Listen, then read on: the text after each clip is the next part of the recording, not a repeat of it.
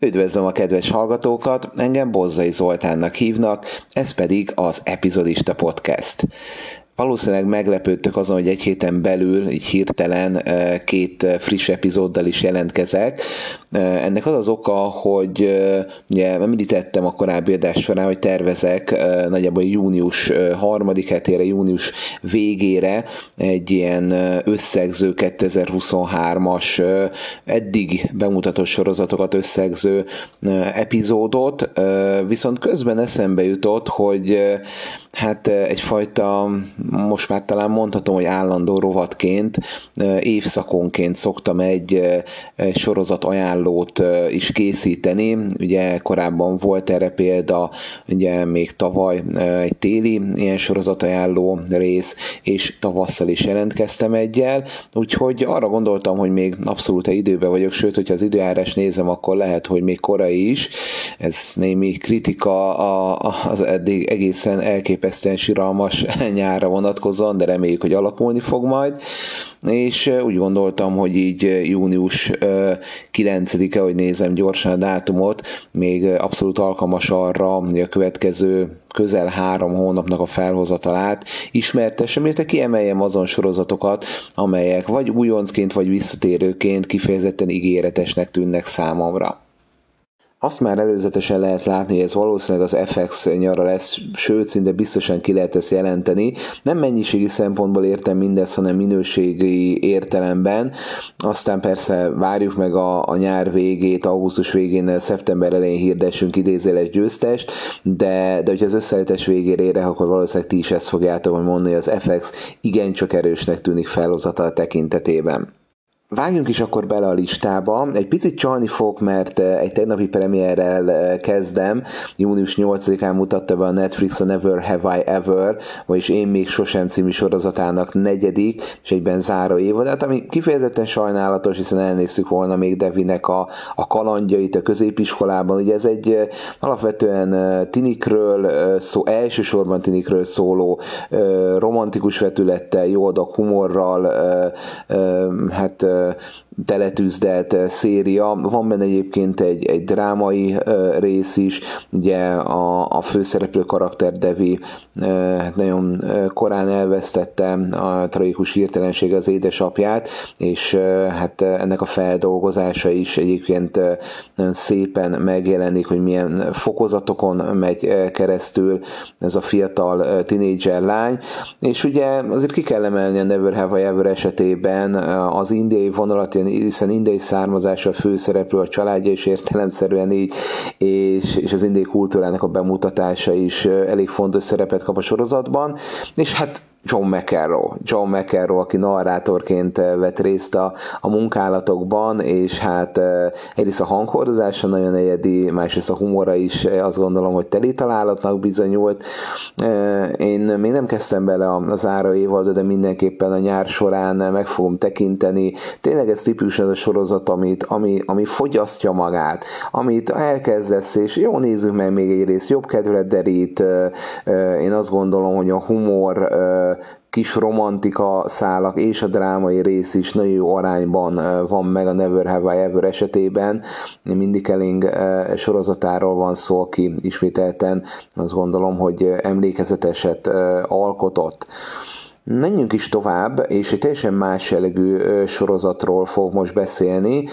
Szintén Netflixes, június 15-én lesz a premierje a Black Mirror újabb felvonásának.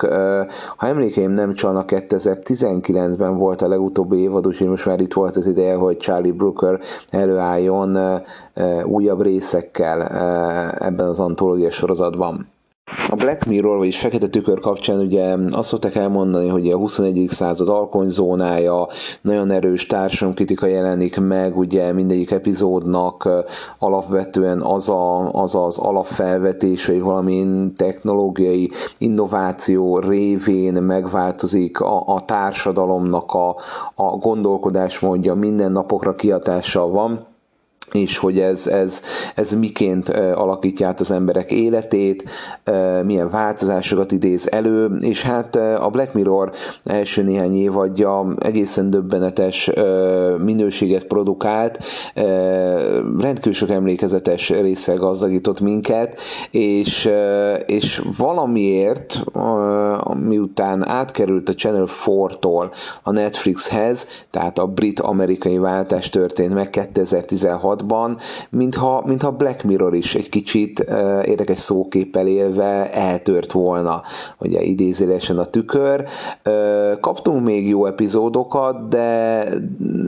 tényleg, tényleg volt közötte néhány kiemelkedő, de az arányok elcsúsztak, tehát több volt a közepes, vagy akár még a gyenge is, mint a kiemelkedés korábban nem ehhez szoktunk hozzá, úgyhogy én nagyon kíváncsi arra, hogy vajon ez a több éves hiátus jót tette a sorozatnak, vajon Brookernek most ha tényleg volt volt elég ideje arra, hogy megfelelően kidolgozzon, hanem is minden egyes részre ezt nem lehet elvárni, ugye, hogy itt standalone különálló epizódokról beszélünk, mindig különálló történettel bír, mindegyik ö, ö, magas színvonalat képviseljen, de, de azért, azért bízom benne, hogy, hogy jobb arányokat kapunk,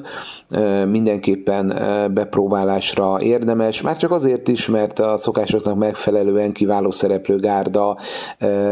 kiváló szereplőgárdát sikerült megnyerni erre az évadra is. Aaron Paul, Salma Hayek, Zezi Beats, Himesh Patel, Kate Mara, Michael Kera és Rob Delaney is szerepet vállal a Black Mirror újabb felvonásában. A Black Mirror esetében is helytálló a science fiction, mint műfai megjelölés, azonban a következő sorozat esetében ez még egyértelműbb, és egy olyan alkotásról van szó, amelyik a tavalyi év során számomra a legnagyobb meglepetést, kellemes meglepetést okozta, úgyhogy számomra ez ilyen, hát talán túlzás, hogy pirosbetűs ünnep, de, de mindenképpen egy nagyon várt premier. Na, elég volt a porhintésből, a Star Trek Strange New Worlds második évadának premierjéről, debütálásáról van szó, június 15-én történik mindez meg a Paramount Plus-on, itthon a Sky Showtime fogja nekünk elhozni, hála Istennek szinte premierrel egy időben, június 16-án. Ugye már többször említettem, hogy amióta Paramount Plus elkezdte a Star Treknek a, a, az újbóli hát felépítését sorozatos fronton, igen, vegyes, felemás képet kaptunk, de hála Istennek az elmúlt egy év az egyértelműen sikertörténet. A Strange New Worlds első évad, amint említettem, engem lenyűgözött, főleg a karakterívek tekintetében egy nagyon szerethető csapatot sikerült sikerült összehozni. A történet, tehát hogyha nézem, alapvetően azzal is elégedett voltam, de, de tényleg a, a karaktereknek a megformálása, az, hogy a Star Treknek a, a, a régi hangulatát sikerült átadni, és közben valami újat is kaptunk, úgyhogy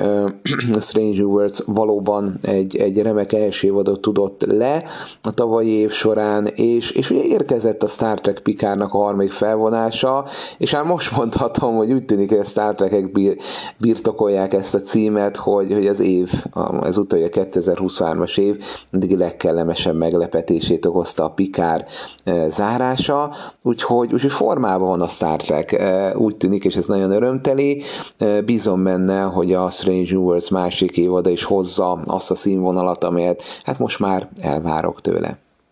Ugorjunk most eh, június 18-ára, amikor is az HBO mutatja be eh, a Righteous Gemstones eh, harmadik évadát.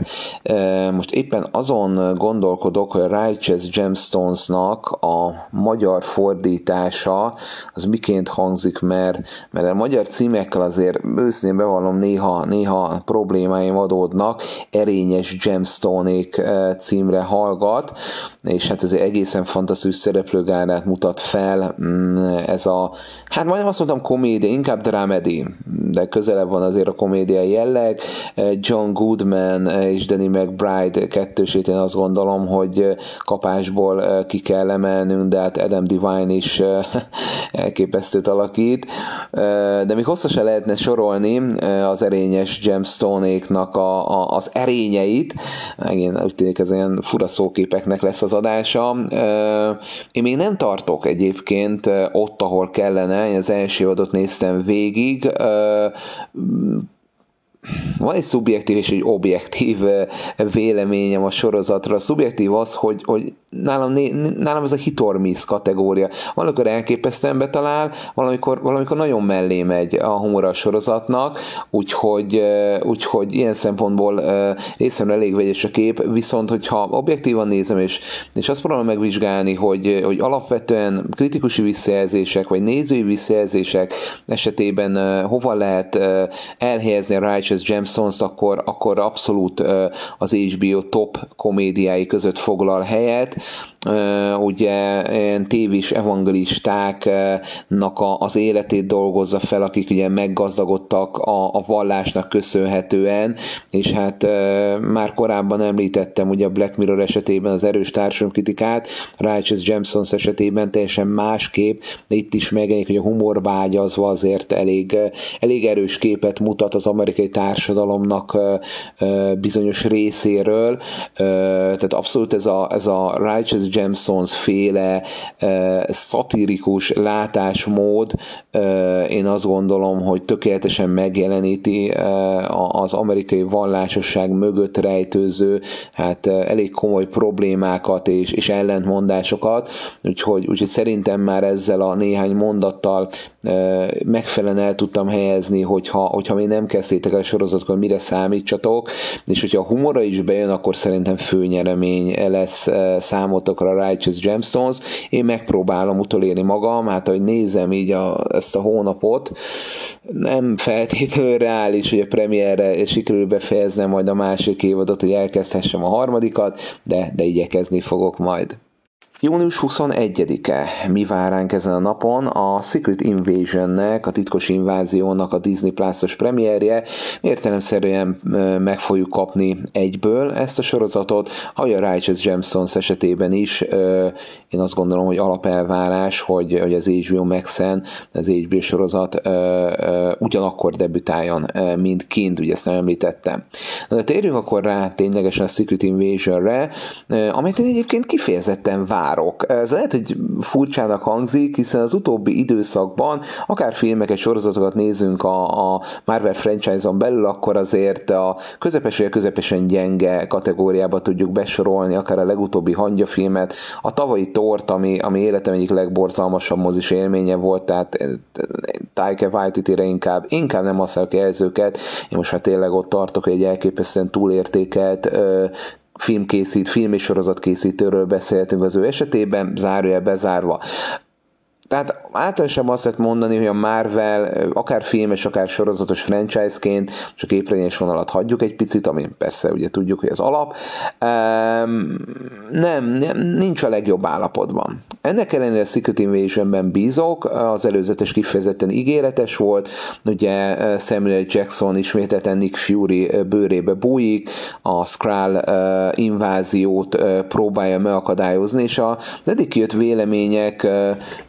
abba az irányba mutatnak, hogy, hogy nem elsősorban a szuperképességekkel lesz a hangsúly, hanem egy, egy kicsi ódivatóbb kémtrillert kaphatunk, és nekem az irány kifejezetten szimpatikus. Egyébként Kabi Smulders, Martin Freeman is fel fog tűnni, ugye, ugye azokat a karaktereket alakítják, amelyeket megszokhattunk már a korábbi Marvel filmek esetében, úgyhogy ha valóban beválik ez a fajta hát hozzáállás, illetve ez a fajta műfai sajátossága a sorozatnak ténylegesen meg lesz, akkor a Secret Invasion én azt gondolom, hogy egy kellemes szórakozást tud majd biztosítani. Még egyszer mondom, én abszolút bízok ebben a szériában. Na és akkor jöjjön a nyár egyik, hanem egyenesen legnagyobb reményekkel várt, legígéretesebb sorozata, amely nem más, mint a The Bear. Június 22-én az FX-en fog debütálni a Mackó. Itt egy pillanatra megállok, a szokásos dolgot elmondom. Az FX-en debütál, de ugye, tehát Amerikában, de a, a Hulu streaming szolgáltató lesz az, amelyik hát elsőként levetíti az epizódokat, ugye, hogy ténylegesen már több alkalommal elhangzott elnézést azoktól, akik már unják, ugye az FX esetében ugye Disneyhez tartozik, a Disney cégcsoporthoz, ez a nagymúltú csatorna, és vannak olyan sorozataik, amelyek a kábelcsatornára kerül, az FX-hez vannak olyan általuk gyártott sorozatok, amelyeket a Hulu mutat be, de, de mindig én kiszoktam emelni, és Amerikában is a legtöbb szakíró nagyon helyesen kiemeli, hogy az FX sorozatára van szó, tehát ez nem Hulu saját gyártás. És ami számunkra lényeges, hogy mikor lesz majd itt a bemutató a Disney Plus-on, Jelenleg úgy tűnik, hogy a szokásos módon némileg csúsztatva, mit jelent ez? Egy, másfél, adott esetben két hónapot is jelenthet, meglátjuk majd, ha lesz pontos premier, mindenképpen fogom nektek mondani, úgyhogy, úgyhogy sajnos egy picit a Bear a mackó legális nézésére várnunk kell, de hát tudjuk, hogy vannak egyéb módszerek. Ugye a Bear a tavalyi évben robbant be az első évadával, e, és e, hát azt gondolom, hogy sokunkat e, lenyűgözött. Jeremy Ellen White alakítása kármiként, aki átveszi bátyának a, a szendvics boltját tulajdonképpen, és hát egy teljesen más mentalitást próbál eh, hozni, és ez a yes chef kifejezés azt gondolom, hogy a tavalyi év, vagy sorozatos év egyik legtöbbször eh, idézett eh, kifejezésévé vált. A The Bear sikeresen ötvözte a drámát a humorral, egy egészen hihetetlen feszültséggel, mindezt megspékelve, tehát a Bear esetében lehet, hogy most tényleg beátszom ezt, tehát kisé hülye hangzik, de hogyha láttátok a sorozatot, akkor szerintem bólogatni fogtok, hogy egy vérnyomás mérést bizonyos epizódok esetében, vagy legalábbis a pulzus biztosan megemelkedik, és jó hírem van a második évad kapcsán. Egyrészt az, hogy ilyen gyorsan elkészült már önmagában, egy kellemes meglepetés, de Bob Odenkirk, ugye Better Call Saul-ból is ismert, egészen lenyűgöző, fantasztikus alakításokat nyújtó Bob Odenkirk szerepelni fog a második évad során, úgyhogy én azt gondolom, hogy, hogy önmagában is város a sorozat, város a sorozat, hosszúval, kicsit szebben kiejtve, de hogyha hozzárakjuk még ezt a, ezt a kellemes meglepítő, hogy Odenkirk is szerepet kapott a másik felvonásban, még inkább várjuk ezt a június 22-i premiért. Egy teljesen más jellegű sorozattal folytatom, az Apple TV Plus eh, mutatja be június 28-án a Hijack című sorozatát, eh, aminek az érdekessége egyrészt az, hogy Idris Elba a főszereplője, tehát ez már azért elég eh, komoly motiváló tényező, azt gondolom. Másrészt valós időben fog ez a hét rész játszódni, ugye egy repülőgépen fognak történni izgalmas, fordulatos események, amikor is egy terrorista csoport, hát most még nem tudjuk, de a történet alapján majd ki fog derülni, valamioknál fogva ugye túlszul ejti a, a gépen utazókat, és különböző követelésekkel állnak elő, tehát ez a, ez a formátum, hogy valós időben játszik, hogy 24-re emlékezhetünk elsősorban, ott azért nagyon jól működött viszonylag hosszabb ideig, úgyhogy reméljük, hogy, hogy a hijack esetében ebben a hét részben is ezt ügyesen fogják alkalmazni a készítők,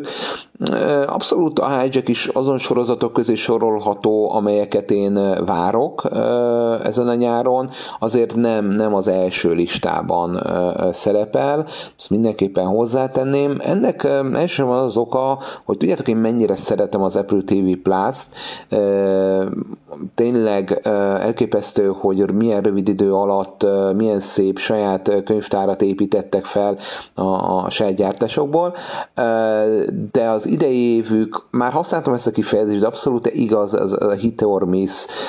Vannak, amelyek a szokásos Apple TV plus minőséget nyújtják, egészen kiválóak, de vannak olyanok, amik, amik közepesek, vagy közepesen gyengék. És, és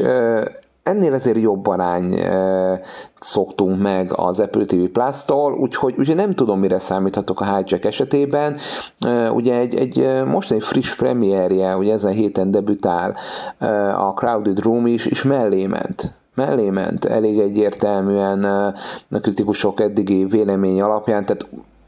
tehát olyan értékeléseket kapott, hogy nagyon nehezen tudom elképzelni, hogy ebből, ebből, ebből kellemes meglepetés lesz, be fogom azért próbálni, lehet, hogy lehet, hogy teljesen más véleménye leszek. Az eddigi tapasztalataim azt mutatják, meg, meg olyan kritikusoknak a véleményét, olvastam elsősorban, akikkel azért általában egyezik az ízlésem, a Crowded Room Antal Nimrod rendezte, Holland Tom Holland elnézést, főszerepben nagyon ígéretes volt, és, és úgy tűnik, hogy nem, nem igazán sikerült összehozni. Megfelelően, úgyhogy ilyen szempontból azért, azért kicsit, kicsit vannak kételjeim, most már nem minden Apple TV Plus sorozathoz állok, úgyhogy na ez, ez tuti jó lesz, meglátjuk, meglátjuk, hogy a Hijack mit produkál, alapvetően azt gondolom, hogyha egy izgalmas, fordulatos, jó sztorival rendelkező akciódús és feszült thrillert kapunk, akkor, akkor már rendbe lehetünk. Elérkeztünk az utolsó júniusi uh, sorozatunkhoz, ez pedig nem lesz más, mint a The Witcher és a Vaják harmadik évada, június 29-én debütál. Az első fele a harmadik évadnak, mert a Stranger Things-hez hasonlatosan, ugye tavaly talán emlékeztek erre a megoldásra, Netflix úgy döntött, hogy a Witcher uh, uh, évadát is kettészed, és majd július. Ha emlékszem, ezt nem írtam fel, van emlékeim, nem csak július 27-én, tehát majdnem egy hónappal később folytatódik majd ez a harmadik szezon, ami összesen 8 epizódban lát át, tényleg nem feltétlenül kellett volna külön szedni, de hát eleve gazdasági, minden bizony gazdasági okok álltak a, a döntés mögött. De a Witcher ez egy nagyon érdekes fantasy, hiszen a regények, a videójáték is, én azt gondolom, hogy általában lehet beszélni róla, akkor kifejezetten jó kritikákat kapott, nagy rajongótáborra rendelkezik. A sorozat, az adaptáció nagyon felemás. Egyrészt az én véleményem is ez, másrészt, másrészt általánosságban is ez a helyzet, és nem véletlen, hogy Harry Cavill azt mondta, hogy ő a harmadik évaddal kiszáll, ugye Geraltot alakítja. Cavill imádja az alapanyagul szolgáló videójátékot, videójátékokat, a könyveket is szereti, tehát nem véletlenül elvált a szerepet, viszont a, a, a készítők több ízben is eltértek az alapanyagtól, az alapanyagoktól, és ez, ez feszültséget okozott egyébként a forgatáson is. Kevin pedig úgy döntött, hogy a harmadik évad végeztével kiszáll, és majd Liam Hemsworth lesz az, aki hát eljátsza Geraltot a negyedik és a már berendelt ötödik évad során, Úgyhogy, úgyhogy Kevilnek a távozása finoman szól sem örömteli, tehát nagyon karizmatikus alakítás nyújtott, és alapvetően nagy szerepe volt abban, hogy én tovább néztem ezt a sorozatot. Felemás, vegyes, hogy ezzel jelzve éltem, tehát mindig, mind a két évadnál valahogy, valahogy ezt éreztem, hogy voltak nagyon jól behozott történetszálak, aztán, aztán leült a sorozat, vagy, vagy, vagy nem a jó karakterívet történetet vitték tovább, majd megint, megint jött egy olyan adott esetben rész, vagy jelenetsorok, vagy történetszálak, amik, amik elkezdtek érdekelni, tehát hullámzó volt számomra a sorozatnak a minősége,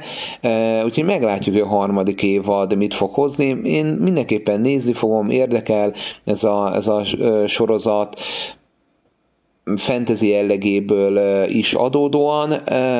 de, de hatalmas elvárásom azért nincsenek. Aztán meglátjuk, hogy a negyedik évada folytatom-e majd, Liam Hemsworth mennyire tud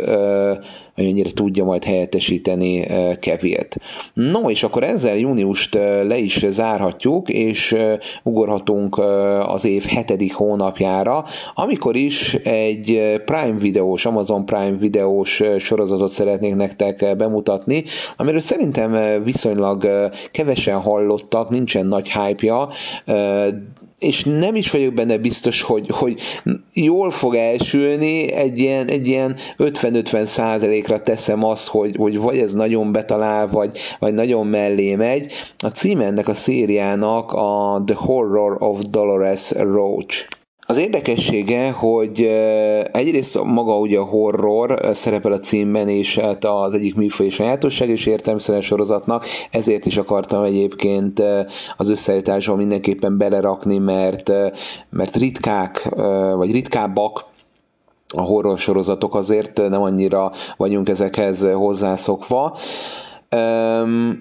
Legalábbis, hogyha filmekkel mondjuk összehasonlítom, tehát a moziba azért sokkal több horror uh, kerül, uh, mint sem a kisképernyőre. Ez egy egyszemélyes színdarabként uh, készült Aaron Marknak az alkotása, amelyből aztán Spotify egy podcast sorozatot kért be, és ebből készült egy sorozatos adaptáció, tehát uh, elég érdekes az úgymond idézéres életútja ennek a szériának. Egy Sweeney Todd által ihletett városi legendáról van szó, uh, árulás, kanibalizmus, szerelem, de nagyon sok mindent próbál vegyíteni Dolores Roachnak a, a történeti, aki e, egy 16 éves börtönbüntetés után szabadul, és próbál meg hát beilleszkedni ismételten a társadalomba. Hozzá kell tenni, hogy ez egy hát hamis vádak alapján meghozott ítélet volt és egy bolt alatti pincében kezd el dolgozni masszörként, tehát eléggé, eléggé furcsa így az alaptörténet, viszont a, podcast sorozatot, illetve előtte egyszerűen színdarabot is nagyon dicsérték a kritikusok, úgyhogy, úgyhogy van mindenképpen lehetőség ebben a szériában. Én rákerestem arra, hogy előzetesen van-e ennek a sorozatnak, mert én nem találkoztam vele egyébként, nekem az el, hogy az algoritmusok, ahogy működnek, most mondjuk a YouTube-ot mondva, vagy akár a Twitteren, tehát ha nem akarom, akkor is megtalálnak a sorozat előzetesek értelemszerűen, de nem találkoztam a The Horror of Dolores Roach trailerével, YouTube-on is kerestem, valószínűleg a napokban fog kijönni, és talán akkor okosabbak leszünk. Én szerintem azért érdemes felírni, érdemes felírni, mert nagyon egyedinek tűnik így a történet alapján. Ugorjunk is akkor a, a következő sorozatra, amely a Max originálja lesz elég furcsa volt kimondani ezt, hogy Maxes Original. Ugye azt tudni kell, hogy az HBO-s sajátgyártások és annó az HBO Max sajátgyártások külön kezelendőek voltak. Na most ugye készítettem külön adást is az HBO Max és a Discovery Plus egyesüléséről, és új streaming szolgáltató született Max néven. Hát mostantól Maxes Originalként hivatkozunk azokra a sorozatokra, amelyek annó HBO Maxes originálok voltak. Remélem ez így követ követhető. A sorozat, amelyet szeretnék bemutatni, július 13-án debütál, tehát a Maxen Full Circle címe, miért került a listára. Az alaptörténetet ismertetem, nagyon-nagyon röviden tudom mindössze, mert nem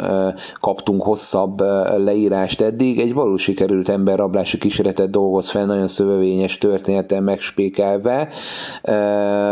és hát a szervezet bűnözés világába is elvezet bennünket, mindeközben zajlik egy nyomozás is, tehát érdekes-érdekes mozaikokból áll össze eddig az alaptörténet, véletlenül direkt módon nem adtak ki hosszabb leírást, minden bizony a fordulatos sztoriról lesz majd szó, és hogy miért kerülhetett az összeállításunkba, ennek két oka van, az egyik a szereplő gárda, amely nagyon ígéretes, Timothy Olyphant, Claire Danes, Zazie Beats, eh, eh, Zazie Beats második sorozat ezen nyáron, eh, Dennis Quaid többek között, és a készítő között megtaláljuk rendezőként Steven Soderberget, aki ugye annó független filmesként kezdte, aztán Trafficért Oscar díjat is kapott, készített közönségfilmeket is, elég csak az Ocean's Eleven-re, illetve folytatásra gondolni, tehát Soderberg igazánul minden műfajban kipróbálta magát, és egy nagyon tehetséges és egyedi perspektívával rendelkező rendezőről beszéltük az ő esetében. A legutóbbi kisképernyős alkotása, amit rendezőként jegyzett, az a The Nick volt a Cinemax remek kórházi drámája, úgyhogy, úgyhogy számomra a készítők, illetve a stáblista szereplőgárda az, amely miatt ígéretesnek tűnik ez a sorozat. Kijött már az előző előzetes is, azt gondolom, hogy meghozza a kedvet hozzá, úgyhogy érdemes felírnatok a naptárba, naptárba elnézést a Full Circle címét. Az, hogy megkapjuk-e premierként az egyelőre kérdéses, ugye elvileg ez az első Maxes premier, sejtgyártásként, az HBO Maxesek esetében felemás volt a helyzet, az első néhány hónap során azért voltak késések, az itthoni megjelenést tekintve később, később viszont már megkaptuk őket premierként, úgyhogy nem tudom, hogy a Maxes originálok esetében mi lesz, hamarosan ki fog derülni. Emlékeztek még, amikor azt mondtam, hogy ez az FX nyara lesz, és a The Bear-rel már én úgy gondolom, hogy részben bizonyítottam is ezt, de akkor, akkor jön a következő nagy eh, FX-es eh, premier, ez pedig nem más, mint a Justified City Primeval, amely július 18-án debütál, szokásos van rám jön, FX-es a Hulun érkezik, vagy Hulura érkezik, itthon pedig reméljük, hogy a Disney Plus-ra valamikor. Timothy Olyphant természetesen visszatér Raylan Givensként. Talán elsőre furcsa, hogy egy szinte tökéletesen, hagyom is a szinte jelzőt, tökéletesen lezárt sorozat 2015-ben fejeződött be Justified, miért kap kvázi egy folytatást, miért kap limitált sorozatként egy, egy újabb felvonást. Ennek az az oka, hogy a, ugye Justified Elmore Leonard regényciklusából készült, és hát hála Istennek vannak még feldolgozandó regények, illetve történetek, úgyhogy az FX-nél úgy gondolták John Landgrafék, miért is ne? Oliphant még jókorban van, én azt gondolom, hogy rá abszolút rá lett biznisz a karakter tökéletes ebbe a szerepbe, Graham Jostot sikerült sikerült visszacsábítani a készítőt, és, és akkor fel lehet dolgozni egy újabb Leonard alkotás, illetve történetet. A készítő között egyébként nem csak hát az előbb említett Graham Yost mellett egyébként Michael Dinner Dave is visszatért, tehát hogy említettem, hogy az eredeti készítőgárdának több tagja is tiszteletét teszi. A történet ezúttal Detroitban fog játszódni, és egy újabb nevezéssel kell szembenéznie Raylan Givensnek, ugye emlékszünk annó, hogy Walton, Walton bocsánat, Goggins által alakított Boyd volt az, aki több évadon keresztül rengeteg fejfájást okozott a főhősünknek, és a kettő közötti kapcsolat rendszer is egyébként nagyon érdekes volt. Ezúttal a Boyd Holbrook által alakított Clement Mansell-el kerül szembe Raylan Givens, maga környezet is én azt gondolom, hogy örömteli, hogy, hogy Detroitban, tehát egy más helyszínt választottak, és érdekessége, ennek az évadnak, vagy ennek a, a limitált sorozatnak, hogy egészen pontosan fogalmazzak, hogy szerepet kapott benne Timothy Olyphant lánya is, aki a, a karakterének a lányát alakítja, ugye tinédzser korú 14 éves, jól emlékszem a lánya, úgyhogy ilyen szempontból is érdekes lesz nézni, milyen lesz a közöttük lévő kémia, hát gondolom működni fog, furcsa lenne, hogyha nem, e, illetve hogy a kicsi Olyphant e, milyen milyen alakításra képes, tehát apuka génjei tanítása vajon, vajon mennyire volt sikeres, a szabad így fogalmaznom. Annyit még azért elárulnék a sorozat kapcsán, hogy ugye 8 évvel ezelőtt fejeződött be Justified, a sorozatban 15 éves hiátust eszközöltek, tehát a, a befejezéshez képest 15 év telt el, erre azért volt szükség, hogy, hogy a, a, a, ami a regényben is ugye megtörtént, Leonard regénye alapján, hasonlóképpen tudják hogy felépíteni a történetet, ugye a Justified-ban, ahogy megszületett ugye a lánya Raylan Givinsnek, tehát elteljen annyi év, hogy tényleg a tínédzser korba érjen, legalábbis a történet szerint. Én nagyon várom a City Primeval-t, bízom benne, hogy ugyanaz a zseniális párbeszédekkel teli, maró humorú, nagyon jó történettel kiegészítve, és hát értelemszerűen ez a westernes atmoszféra egy modern köntösbe ágyazva meg fog jelenni ezúttal is, tehát hogy a Justified, én azt gondolom, hogy ott van az FX történetének legjobb sorozatai között, és ez egy nagyon nagy szó, egy nagyon komoly kijelentés, hiszen ahogy ezt már szintén különadásban feldolgozta az FX, fantasztikus sejtgyártási sorozatokat tett le az asztalra, és a Justify-nak ott van a helye a legjobbak között, tehát az előbb ez a maró humor, tehát inkább fanyar humorral rendelkező szatirikus jellegű párbeszédek élményszámba mentek. Egyébként, ha már YouTube meg algoritmus, ugye korábban említettem, amikor néztem a City Prime Evil-nek az előzetesét, akkor ezt követően egyre többször dobta fel nekem a Justify-nak a korábbi jeleneteit, és, és, és abszolút átjött pillanatok alatt az az egészen negyedik hangulat és atmoszféra, amely jellemző volt a Justified-ra, úgyhogy ilyen szempontból egy nagyon jó kis előkészítés volt számomra hangulatilag, hogy, hogy még jobban várjam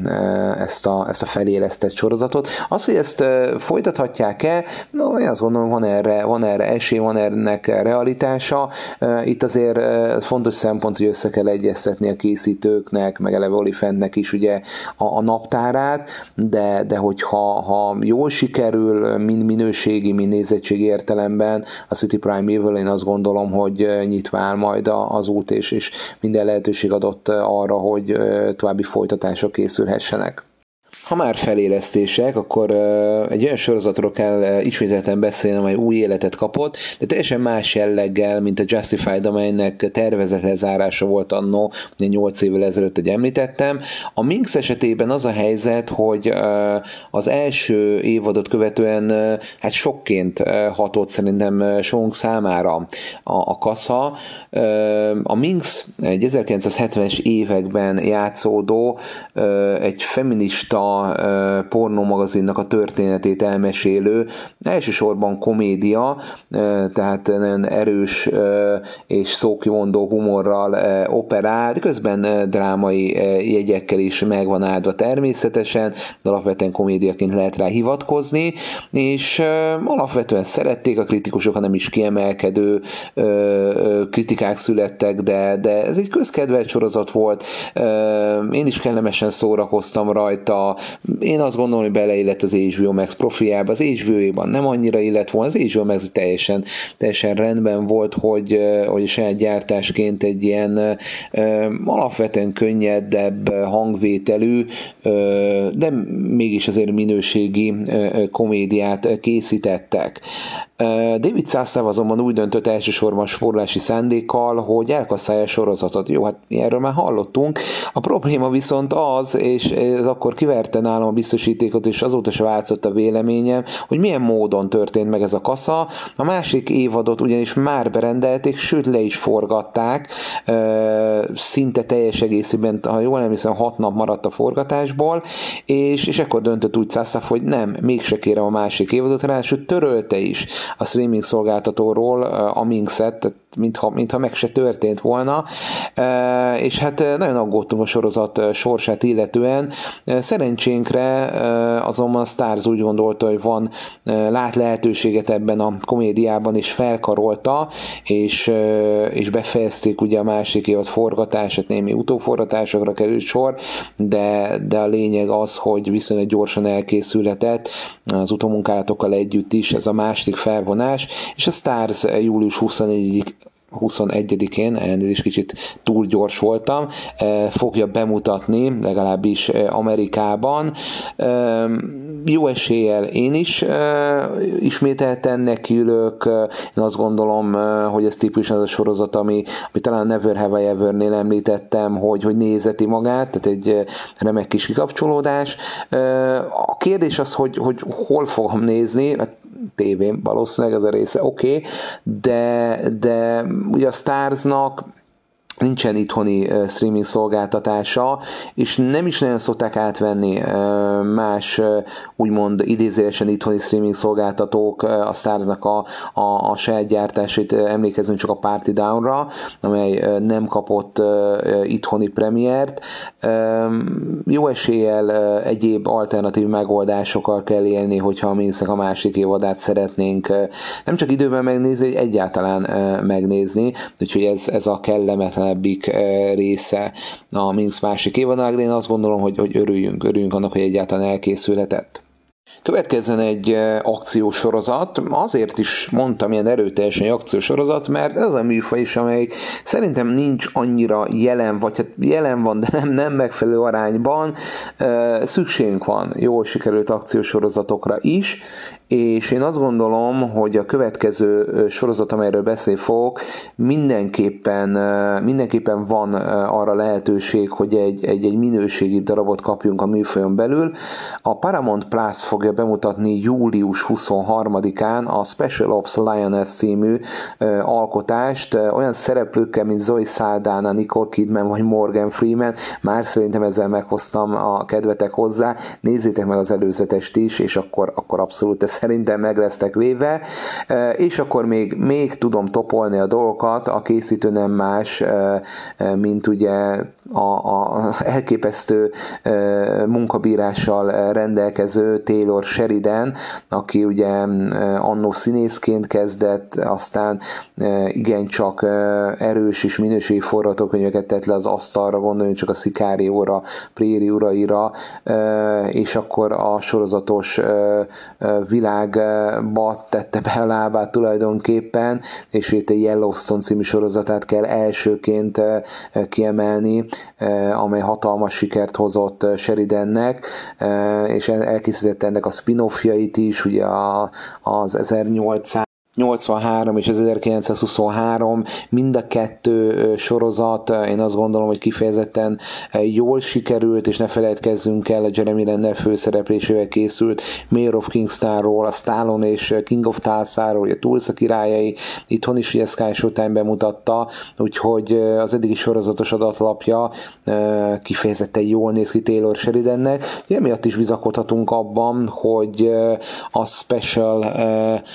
bocsánat, Special Ops Lioness eh, című sorozata is eh, jól fog sikeredni, azért álltam meg egy pillanatra, mert Lioness eh, címen futott ez a sorozat nagyon sokáig az előkészítési fázisban, úgyhogy kicsit, kicsit furcsa volt nekem, hogy megkapta ezt, a, ezt az előtagot, hogy Special Ops. A történetről azt érdemes tudni, hogy olyan ügynöknők lesznek a középpontban, akik a likvidálandó személyes célszemélyhez úgy jutnak közel, hogy baráti kapcsolatot alakítanak ki a, a lányukkal, vagy a feleségükkel, és egy gyanútlan pillanat pedig lecsapnak rájuk. Az egyik ilyen ügynöknőt Zoe Szádán alakítja, az, az egyik CIA-s vezetőt, aki ennek a, ennek a Lioness programnak a, a, a vezetője, főnöke pedig Nicole Kidman alakításában lesz majd látható. Úgyhogy én azt gondolom, hogy bőven van lehetőség, mert ezzel a kifejezéssel érve a Special Ops Lioness-ben remélhetőleg egy, egy izgalmas, jól sikerült,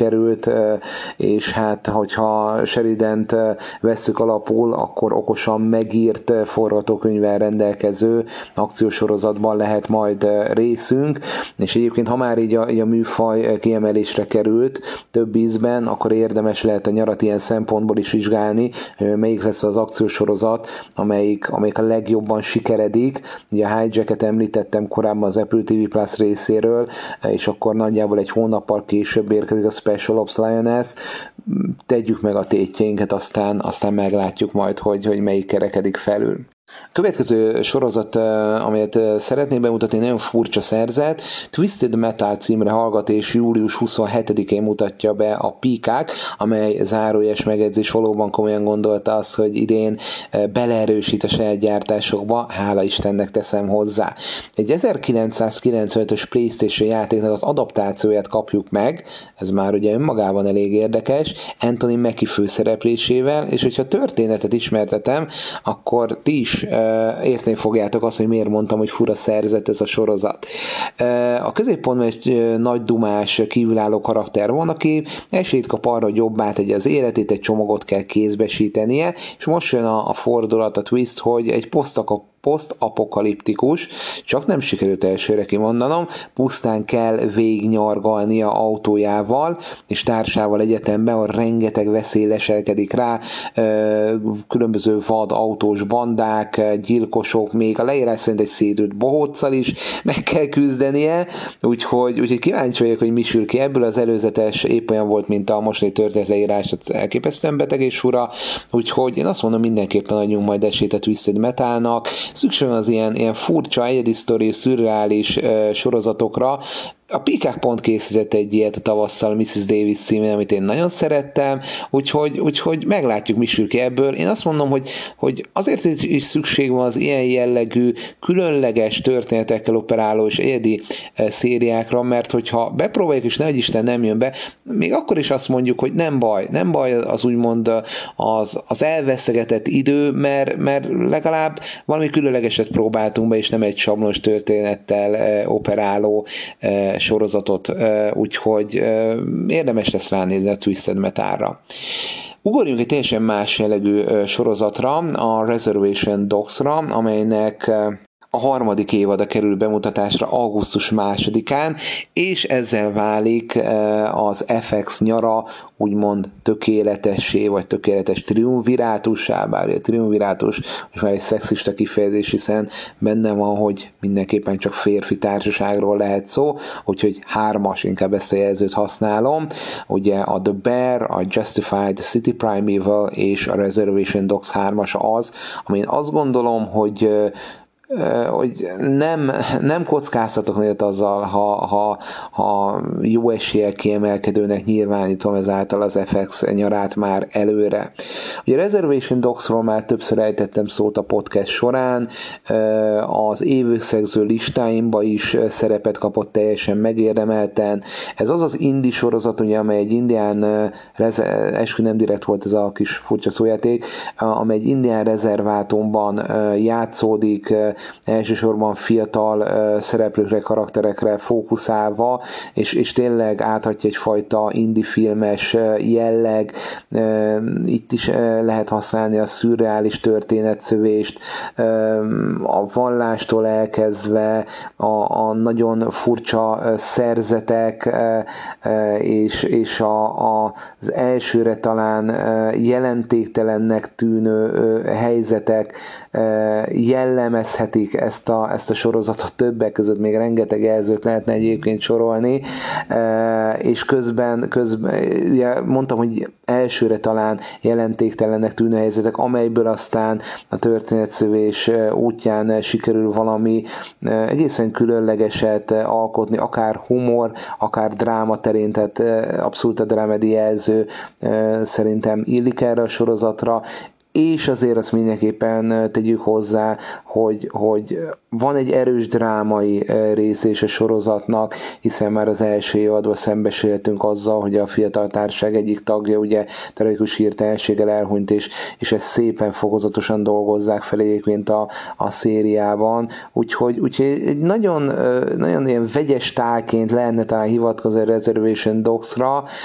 sok műfajnak az ötvözete, de azt mindenképpen el lehet mondani, hogy egy különleges atmoszféra lengi körül, amely, amely hogyha elkapja az embert, akkor biztosan nem engedi, úgyhogy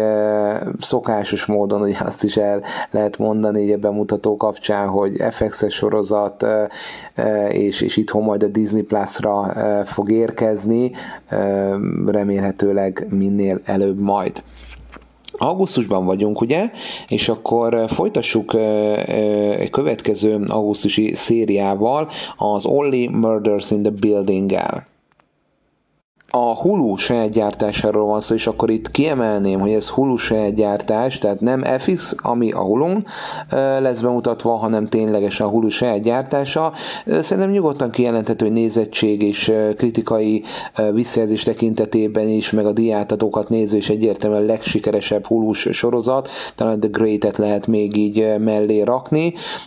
Ugye az Only Murders in the Building, Steve Martin, Martin Short és Selena Gomez hármas által van fémjelezve, és hát mindegyik évadban egy van a középpontban, amelyet ez a furcsa hármas dolgoz fel, egyrészt megoldja a büntény, másrészt podcast formájában ugye beszélnek is róla, tehát ez, ez adja a különlegességét, vagy a különleges ízét ennek a sorozatnak. Alapvetően humoros jellegű, egy könnyed hangvételű sorozat, ma már használtam két széri esetében is nézet, hogy a nézeti magát kifejezést, és ez a Only Murders in the Buildingre is abszolút helytálló. Nem tudom, még nincsen erről információ, de szerintem reális esély van arra, hogy ez premierkor vagy premier után nem sokkal nálunk is debütál a harmadik évad, és ami igazán különlegessé teszi legalábbis számomra, hogy az Only Murders in the Building esetében mindig kapunk neves vendégszereplőket is, az egyébként remek alapszereplőgárda mellé. A harmadik évadban igencsak beleerősítettek, Paul Rudd és Meryl Streep is érkezik, én azt gondolom, hogy ezzel már el is lett adva számotokra a sorozat, ha nem próbáltátok be, mindenképpen tegyetek vele egy próbát, még egyszer mondom, könnyed hangvétel, aranyos karakterek, karakterek elnézést ismételten, és érdekes nyomozás jellemzi, és, és mondom még egyszer két ilyen remek színész a harmadik évadban, tehát érdemes ezt mindenképpen figyelemmel követni, ezúttal is ennek a hát gyakori gyilkosságok fémjelezte társasháznak a történetét.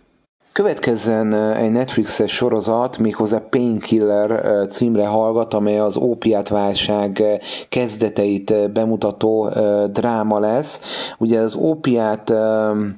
a hatása, hát brutális egészségügyi hatása, hiszen pontosan fejezem ki magam, és hát rengetegen sajnos elhaláloztak az ópiát függőség miatt Amerikában. Rengeteg feldolgozást kapott már, akár skriptelt, és még gyakrabban nem skriptelt tartalomként. Ennek egy újabb felvonása következik a Netflixnek köszönhetően. Egy Patrick Redden Keefe article, amely New Yorkerben jelent meg alapján fog majd elkészülni, el is készült ma a sorozat, ugye most már közeledik a bemutató augusztus 10-e lévén, maga a cikk egyébként eléggé hangzatos volt, és sokat mondó, hogy The Family That Built the Empire of Pain, és ugye ezt egy kicsit egyszerűsítette a Netflix Painkillerre, a szereplőgárda nagyon ígéretes, Uzo Aduba, Matthew Broderick, Taylor Kitsch többek között. Én azt gondolom, hogy egy olyan téma, amelyről bár már sokat hallottunk, de, de nem elég, többször is érdemes is kell is ezzel foglalkozni, még ha itt Magyarországon minket kevésbé is érint, én azt gondolom, hogy ha jól kezelik a témát, és maga a cikkről én egyébként nagyon jókat olvastam, ha ügyesen dolgozzák fel, akkor ez egy, ez egy erős drámai sorozata lehet a, a Netflixnek, meglátjuk majd, hogy hogyan sikeredik. Augusztus 23-ára, tehát egy nagyobbat ugrunk, amikor is a Disney Plus mutatja be az Ashoka című sorozatát. Ugye már volt egy Marveles franchise-hoz tartozó sorozat a nyár kvázi elején, Secret Invasion, és akkor a nyár végét olyan keretes szerkezettel oldja meg a Disney, illetve a Disney Plus, csak ezúttal nem a Marvel franchise, a Star Wars franchise-ból hoznak el egy igencsak népszerű karaktert nekünk. Ugye Ások a karaktere, a, ha azt nézzük, hogy élőszereplős változat, akkor a Mandalorian második évadában már debütált, de hát animációs sorozatokban, a klónok háborújában, lázadókban már találkozhattunk Ások a karakterével, akit az előbb is említettem, elég sokan szeretnek a rajongók, a Star Wars rajongói közül, és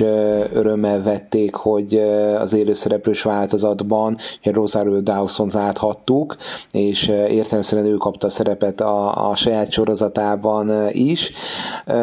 Az előzetes bennem eléggé felemás hát véleményt alakított ki. Én azt gondolom, hogy maga a karakter érdekes, az időszak, amelyben játszódik, szintén tele van potenciállal, de Dave Filoniban a készítőben őszintén szóval nem bízok, és én attól tartok, hogy közelebb lesz a Mandalorianhez ez a sorozat, mint az Andorhoz. Hogyha tévedek, akkor annak nagyon örülök. Tehát az Andor minőségét szinte biztosan nem fogja elérni, bocsánat a kis snob kijelentésért, tehát ez, ez nem, nem látok erre reális esélyt. Ha sikerül felnőttesebbre venni a történetvezetés, jobban megírni a karaktereket, a rendezést is rendbe szedni, úgymond, mert még a Mandaloriannál úgy, ahogy, de anna az Obi-Wan Kenobi-nál egészen vállalhatatlan volt. Tehát ezen a tényezőben tud úgymond fejlődni az említett sorozatokhoz képest az Ashoka, akkor azt gondolom, hogy, hogy egy kellemes szórakozás lehet belőle, meglátjuk majd, hogy mi sül ki ebből. És akkor rossz vagy jó hírem van? Nem tudom, én próbáltam elég pörős az adást, úgyhogy szerintem ez, ez inkább lehet, hogy rossz hír, hogy az összeállítás végére értünk, ez volt az utolsó olyan nyári premier, amelyet eh, picit hosszabban szerettem volna bemutatni. Elképzelhető, hogy augusztusra még raknak, de lehet, hogy még júliusra is olyan premier eh, időpontot, amely egyébként eh, szerepet kellett volna, hogy kapjon az összeállításomban. Későbbi podcastekben mindenképpen akkor ezt kiegészítem, hozzátoldom, akár csak pár perc erejéig beszélve róla. Ezt azért is mondom, mert például Lioness az, az, az tegnap este kapott pontos premier dátumot, július 23-át, ugye, hogyha emlékeim nem csalnak, tehát hogy, hogy, hogy kiszámíthatatlan ilyen szempontból, hogy, hogy még itt június elején mit raknak be július végére, vagy akár augusztusra, de még egyszer mondom, majd, majd igyekszem kipótolni későbbi adások során, hogyha, hogyha úgy adódik, de azt gondolom, hogy azért egy, egy általános és egy nagy képet azért sikerült adni, tehát a legtöbb sorozatról mindenképpen mindenképpen, mindenképpen a legérdekesebbekről, legalábbis az én szempontomból e, e, sikerült e, készíteni egy, egy ilyen listát. Azért ezt hozzátennek, és remélem nem veszitek olyan komoly öndicséretnek, hogy hát több hát nevesebb amerikai szaklapot is végigbújtam, hogy, hogy miket érdemes nekem felsorolnom, és azért mindenhol voltak olyanok, amelyek, amelyek számomra értetlen módon kimaradtak. Tehát volt, amelyiknek Justified City Prime-ről nem szerepel szerepelt, ez skandalom, soha többet nem nyitom meg az ő oldalukat, tehát hogy e, e, volt az Asóka nem szerepelt, volt ahol a Lioness nem, így próbáltam azért ezeket a lehető legjobban összegyúrni, bízom benne, hogy sikerült. Mielőtt elköszönnék, azt még engedjétek meg nekem, hogy e, nekem egy ilyen jó vagy rossz szokásom, ezt majd eldöntitek, ilyen honorable mention részt e, szoktam én e, még mondani az én összeállítások végén, tehát olyan sorozatok, amelyek nem kerültek bele az összeállításba listába, de azért, azért említés szintjén hangozzanak el, úgyhogy jóval rövidebben, majd figyelek magamra, kell, ikrek vagyok, és tényleg sokat, sokat beszélek, olyan sorozatokat szeretném még felsorolni, amelyek érdekesek lehetnek számotokra, adott esetben számomra is a nyár során, de hosszabban nem fejtettem ki őket, úgyhogy még egy, még egy kis türelmet kérek tőletek, ez egy, ez egy gyorsabb felsorolás lesz majd, tényleg ilyen honorable mention rész így a podcast végén. Június, tehát visszatérünk egy kicsit. Június 7-én debütál az It's Always Sunny in Philadelphia az FX-en, ugye ez a komédia, hát immár 18 éve műsoron van, és a 16 szezon tudott le, és ezzel minden idők leghosszabban műsoron lévő amerikai komédiája lett. Ez a cím úgy gondolom önmagáért beszél. Hát a szókimondó, prostó humorú komédiát kerestek, akkor az itt Always Sunny in Philadelphia, a ti sorozatotok, eh, annó néztem belőle, imádtam. Valamiért abba hagytam, már nehéz felvenni a fonalat így ennyi, ennyi évaddal a tarsolyban, de, de mindenképpen szerettem volna, hogy említésre kerüljön az összeállításba, mert, mert hát történelmi sorozat és tényleg remek komédia. A következő, amiről röviden beszélek, a The Full Monty alul semmi című FX-es sorozat, amely szokásos mantrám. A Hulu lesz bemutatva Amerikába, június 14-én debütál, ugye az Alul Semmi című, majdnem 25 évvel ezelőtt, a 97-es filmnek a sorozatos adaptációja, legtöbb szereplő visszatér, de teljesen más problémákkal szembesülnek, mint, mint annó. Ugye ez a film annó, ha emlékszem, a szóismétlésért, ha jól emlékszem, négy Oscar díjat is nyert, elég komoly box office sikert is aratott. Kíváncsi vagyok, hogy a sorozatos adaptáció hogyan sül majd el. Június 16-án debütál az Outlander, méghozzá hetedik évaddal, ahogy ez a Starsnak talán mondhatom, hogy legsik, egyik legsikeresebb sorozata, ez az időutazós,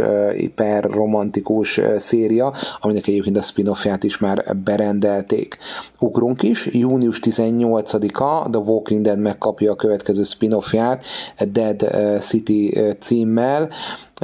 és Lauren Cohen által alakított Maggie, illetve Jeffrey Dean Morgan által játszott Negannak a történetét mesél, akik ugye Manhattanben, Manhattanbe kerülnek, és hát meglátjuk, meglátjuk, a Walking Deadről azért már egy idén lemondtam, persze van arra esély, hogy egy új készítő gárdával talán sikerül feléleszni ezt a hangulatot, atmoszférát, történetvezetést, amely annó jellemezte a Walking Dead kezdeti évadait. A következő Honorable Mention az And Just Like That, eh, június 22-én, 22-én eh, elnézést, debütál eh, majd az HBO Max-en, kint ugye már a Max-en,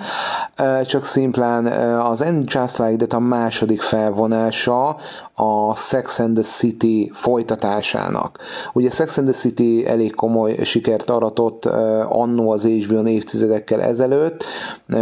és ugye Sarah Jessica Parker, Kim Cattrall sorozata többek között, vagy John Corbett nevét is említhetném, amelynek aztán lett két filmes folytatása, szerintem egyik borzalmasabb volt, mint a másik, és akkor az End Just Like That pedig folytatta a történetet. Hát nem aratott osztatlan sikert, amikor az első évad bemutatkozott, úgyhogy részemről egyáltalán nem város a, a második felvonás, de tudom, hogy sokan szerették az eredeti sorozat itthon, hogy mindenképpen szerettem volna róla említést tenni, nehogy lemaradjatok az Just Like That-ről.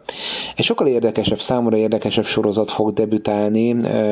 június 29-én szintén az HBO Max-en, amely a Warrior címre hallgat egy elsősorban harcművészeti eh, sorozat, eh, amely a 19. századi San Franciscóban mutatja be kínai eh, migránsoknak a történetét, és a Cinemax készítette. A Cinemax azonban hát lehúzta a rólót a saját gyártások tekintetében, de az HBO Max átvette, és hát hál' Istennek olyan jól szerepelt, hogy már a harmadik évadnál tartunk. Én azt gondolom, hogy a Warrior mindenképpen megér kér egy próbát, mert eleve a harcművészeti jelleg, amelyik nagyon jól ki van dolgozva, ad neki egy különleges ízt, és, és a történetét tekintve is kifejezetten minőséginek mondható, úgyhogy ez a június 29. premier valószínűleg nem kap majd elég hype de, de ha szeretitek ezt a, ezt a műfajt, meg a harcművészetet, akkor érdemes, érdemes ezt bepróbálni, illetve értelmesen az előtte lévő epizódokat is. Még júniusban szeretnék egy premierről beszélni. A június 30-án debütál a Jack Ryan utolsó záró évad az Amazon Prime videón. A Jack Ryan sorozatra úgy tekintek, mint a kiadott zicser kategóriája. Még az első évad egy olyan közepesnél valamivel jobb szintet hozott, de aztán nagyon befásult ez a széria. Elsősorban a forgatókönyvírókat hibáztatom, tehát ebben a történetben sokkal több lett volna eleve a karakterbe is, de ha szeretitek a Jack Ryan sorozatot, akkor a június 30-ai premiernél mindenképpen legyetek ott. Én személy szerint nem leszek. Ugrunk júliusra, méghozzá július 12-ére, amikor is az Apple TV Plus hozzá az After Party-nak a második évadát. Ugye ez egy partin történt gyilkosságot középpontba helyező sorozat, tehát itt a legjobban megfogalmazni, ennek minden egyes epizódja egy, egy másik nézőpontból meséli el a, a sztorit, és egy kicsit ez a Knives Out-os törbejtve féle, féle nyomozás, hogy, hogy ez a húdánit e, e, kitehette. E, nagyon sok műfajt kevert az After Party, e, és, és nem volt mindig sikeres az első oda során, e, ezek az ötvezetek nem mindig működtek. E, kíváncsiak hogy a másik évadba tud egy konstansabb teljesítményt hozni. Elképzelhető, hogy én be fogom próbálni. Ugye itt már azért, bár visszatérnek régi karakterek is, de kapunk újakat, és, és maga a történet mindenképpen új lesz. Tehát is ilyen standalone megoldás, ugye itt az egyes évadok tekintetében ez a sorozat, úgyhogy lehet, hogy, hogy emiatt azért bele fogok nézni. Július 13-a, amikor a What We Do in the Shadows fog debütálni, immáron az ötödik évad az FX-en, ugye ez Taika Waititi film alapján készült. Nagyon sokan szeretik, főleg a kinti szakírók, szakírók sokan a, a legjobb komédiának tartják a jellegi felhozatalból. Az én véleményem eltérő, ez a fajta humor nálam nem, nem csak nem működött, abszolút nem működött, de tudom, hogy itthon is sokan szeretik, úgyhogy, úgyhogy megint azt tudom mondani, hogy, hogy tekintettel arra, hogy minőségi sorozatnak van elkönyvelve, itthon is azért érdeklésre tartott számon, szerettem volna, hogy elhangozzék ez a premier. Július 14, tehát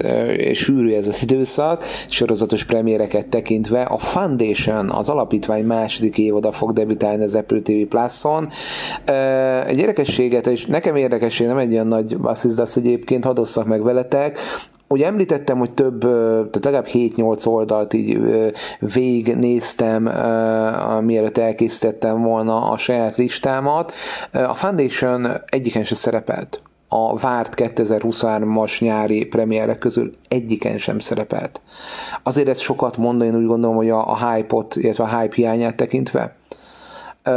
A Foundation az Apple TV Plus egyik legköltségesebb sorozata, ha kinézetét nézzük, akkor parádés, és akkor itt meg is állhatunk. Anna az első részt egyébként szerettem, aztán valami félrecsúszott ennél a sorozatnál, sajnos nem sikerült a várakozásokat teljesítenie, eleve nehéz dolga volt, hiszen az alapítvány olyan regényciklus, amelyet nagyon nehéz adaptálni, hát el is buktak rajta, Meglátjuk, meglátjuk, hogy a második évad milyen irányt vesz. Az előzetes ígéretes volt, de hát az első évad előzetese is az volt, tehát ez nem, nem mond sokat, ezért majd kíváncsi lesz a kritikákra. Hát ha, hát ha kisebb fajta csoda történik, és magára talál a sorozat. Ugye ezen a napon, július 14-én egy romantikus tini sorozat is debütálni fog, a The Summer I Turned Pretty, ami az Amazon Prime videónak a, a saját gyártása. Tavaly egyébként kifejezetten szépen teljesített, nézettség tekintetében is már, amit lehet ugye tudni, amik kiszivárogtak hírek, de kritikusok, én emlékszem elég pontos, hogy tavaly nyáron meglepődtem, mennyire, mennyire jól fogadták ezt a, ezt a tini drámát, vagy, vagy romantikus jellegű sorozatot, Úgyhogy aki vevő az ilyen tényleg szent, inkább már szentimentálisba hajló ö, ö, tini sorozatra, én azt gondolom, hogy, ö, hogy próbálja be a Prime videón. Ugye Never Have I Ever esetében is használtam már ezt a, ezt a jelzést. A Never, Never Have I Ever sokkal inkább a, a humorral ö, operál, míg a The Samurai Turned Pretty ö, inkább, inkább lélektanibb, ö, vagy, vagy, vagy hát most ez én a snob jelzőt tudom magamra használni, hogy egy tinisebb jellegű,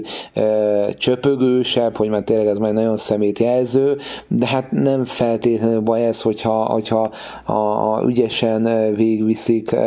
az egyes karakterek történetét, akkor én azt gondolom, hogy abszolút tud ez működni, és hiánypótló is tud lenni, úgyhogy, úgyhogy ha szeretitek a műfajt, akkor, akkor érdemes erre ránézni.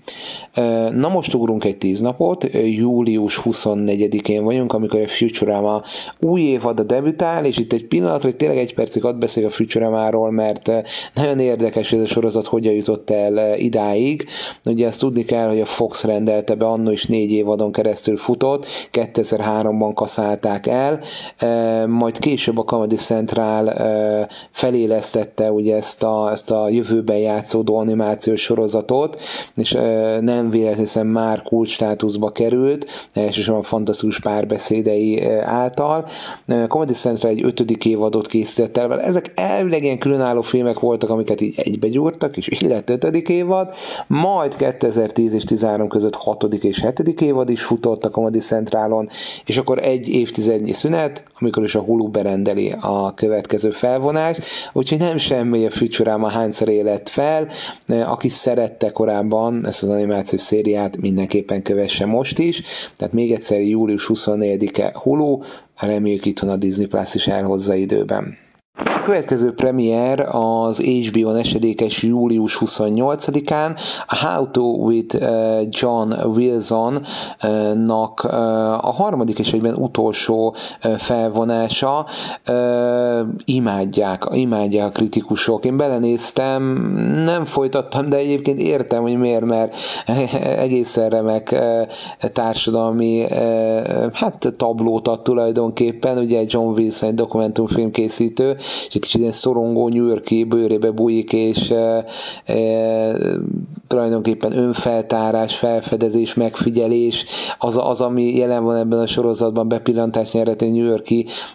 a társasági életébe, mindennapi tanácsot próbál adni, e, nagyon egyszerű témákban, úgyhogy, úgyhogy nagyon érdekes és különleges sorozat ez. E, How to with John Wilson mindenképp, mindenképp jó, hogyha említésre került, mert, mert tényleg egy, egy különleges kis hát szeletem a mai sorozatos palettának ez a dokumentumfilm sorozat. Augusztusban járunk, és már csak két sorozat van hátra. Először a fizikáról szeretnék beszélni nektek, ami az Apple TV Plus-on debütál, az záró felvonás augusztus másodikán. Rose Byrne nevét kell kiemelni, aki egészen kiválót alakít a fizikába, vagy kiválót alakított eddig, és minden bizony ez a harmadik záró évad során sem fog változni. Ugye egy alapvetően érzelmire üres házasságával küzdködő családanya történetében nyerhetünk be pillantást, aki az aerobikra talál rá, és, és így megváltozik tulajdonképpen az élete, az életfelfogása, gondolkodás módja. Nem szólt olyan nagyot ez a sorozat, mint amire számított anno az Apple TV Plus, de Rose Byrne-nak